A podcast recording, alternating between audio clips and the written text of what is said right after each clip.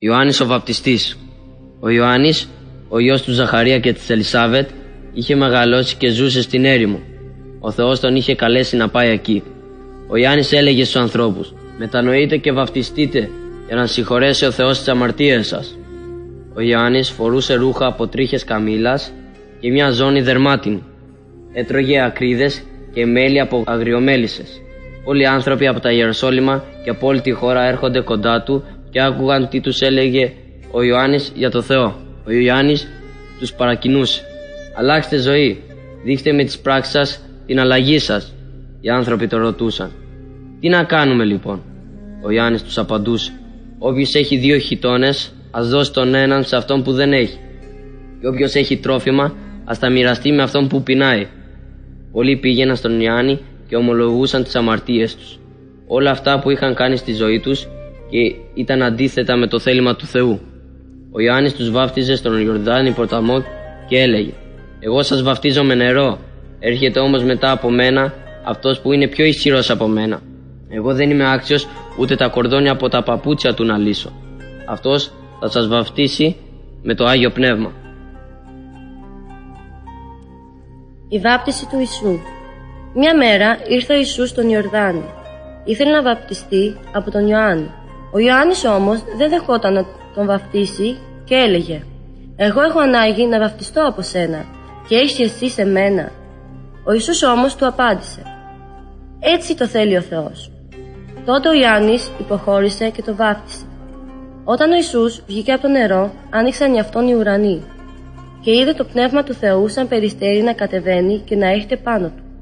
Ακούστηκε τότε μια φωνή από τα ουράνια που έλεγε «Αυτός είναι ο αγαπημένος μου γιος, αυτός είναι ο εκλεκτός μου».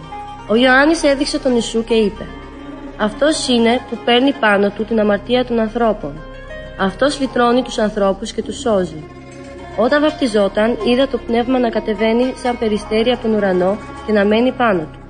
Γνωρίζω με απόλυτη βεβαιότητα πως ο Ιησούς είναι ο Υιός του Θεού. Ο Ιησούς είπε «Εγώ είμαι το φως του κόσμου. Εκείνος που με ακολουθεί δεν θα πλανιέται μέσα στο σκοτάδι, αλλά θα έχει το φως που φέρνει τη ζωή».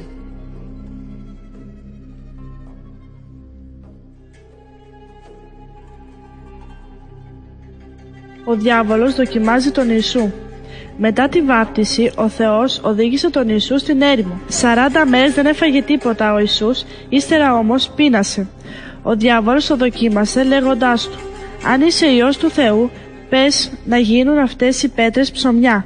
Ο Ιησούς όμως του αποκρίθηκε «Ο άνθρωπος, λέει η Γραφή, δεν ζει μόνο με το ψωμί, αλλά με κάθε λόγο που βγαίνει από το στόμα του Θεού». Ύστερα ο διάβολος τον οδήγησε στην Ιερουσαλήμ τον έστησε στο πιο ψηλό μέρος του ναού και του είπε «Αν είσαι Υιός του Θεού, πέσε κάτω».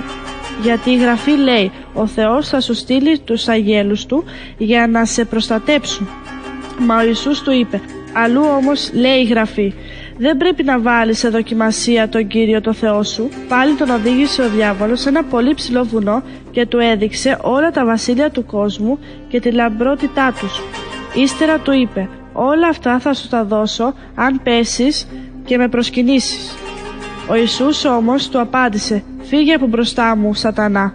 Η Γραφή το λέει καθαρά «Μόνο τον Κύριο το Θεό σου θα προσκυνάς και μόνο αυτό θα λατρεύεις».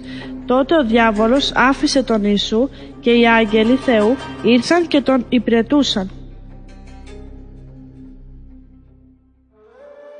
Ο Ιησούς στη συναγωγή της Ναζαρέτ ο Ιησούς επέστρεψε στη Ναζαρέτ. Το Σάββατο πήγε όπως συνήθιζε στη συναγωγή. Εκεί οι Ιουδαίοι προσεύχονταν και διάβαζαν τη Γραφή. Ο Ιησούς διάβαζε δυνατά από το βιβλίο του προφήτη Ισαΐα που το έδωσαν. Ο Θεός με έστειλε έναν αγγείλο το χραμόσυνο μήνυμα στους φτωχούς, στους εχμάλωτους να κηρύξουν ελευθερία στους τυφλούς ότι θα βρουν το φως τους. Τότε είπε ο Ιησούς «Σήμερα βρίσκει εκπλήρωση της η προφητεία που μόλις ακούσατε». Όλοι συμφώνησαν μαζί του και θαύμαζαν τα γεμάτα χάρη λόγια που έβγαιναν από το στόμα του.